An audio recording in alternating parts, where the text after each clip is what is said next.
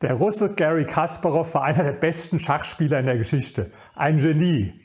Aber in seiner Schulzeit, da hat er eine Menge Probleme gehabt, weil er den Lehrern immer widersprochen hat. Und das war im sowjetischen Schulsystem noch weniger erwünscht als woanders. Und deswegen hat eines Tages sein Lehrer seine Mutter angerufen und hat gesagt, also sagen Sie Ihrem Sohn bitte mal, dass der aufhören soll, immer zu widersprechen. Und die Mutter, die hat dann mit äh, Gary ein Gespräch geführt und hat gesagt, du, hör bitte auf in der Schule, immer alles besser zu wissen als die Lehrer. Und da sagt er, ja, warum denn? Ja, die, die Lehrer könnten ja denken, dass du dich für schlauer hältst, als sie selbst sind. Und hat er nur geantwortet, warum bin ich das denn nicht? So, allein mit dieser Antwort hätte er sich schon in den Augen vieler Menschen als Narzisst qualifiziert. Denn so in den Narzissmustest ist das so eine der Antworten, dass man sich selbst für überlegen hält anderen Menschen. Aber was ist denn, wenn es wirklich so ist? Ist Narzissmus wirklich etwas so Schlechtes? Wissenschaftler haben mal alle amerikanischen Präsidenten untersucht, von George Washington bis zu Ronald Reagan. Und fast alle waren ausnahmslos Narzissten. Und ich glaube, wenn wir heute anschauen, Donald Trump, da hat man auch wenig Zweifel, dass er auch dazugehören würde. Und auch sein Vorgänger, Obama, der sicherlich nicht auf den ersten Blick so sehr narzisstisch wirkt wie Trump, aber ich denke, der war schon auch einer. Wissen Sie, dass Obama schon mit Anfang 30 eine Autobiografie und ein Buch über das Leben seiner Familie veröffentlicht hat? Bevor er überhaupt irgendwas geleistet hat im Leben. Also da muss ja einer schon ziemlich überzeugt sein von sich, dass er schon mit Anfang 30 die Autobiografie veröffentlicht, bevor er überhaupt irgendwas Richtiges geleistet hat im Leben. Erfolgreiche Menschen, auch finanziell erfolgreiche Menschen, sind sehr oft Narzissten.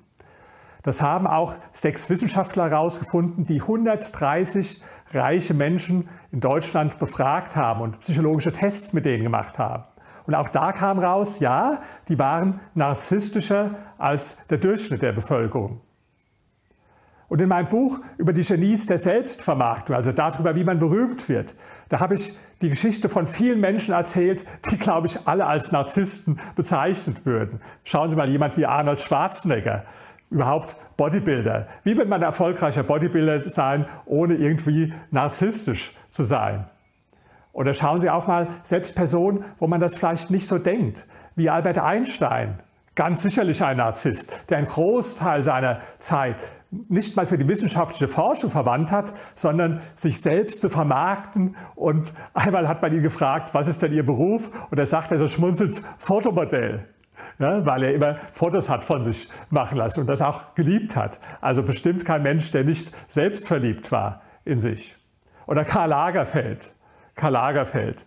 Also der hat das Bekenntnis gehabt, äh, mit mir fängt alles an und mit mir hört alles auf. Der hat ja den Narzissmus geradezu zu einer Religion gemacht.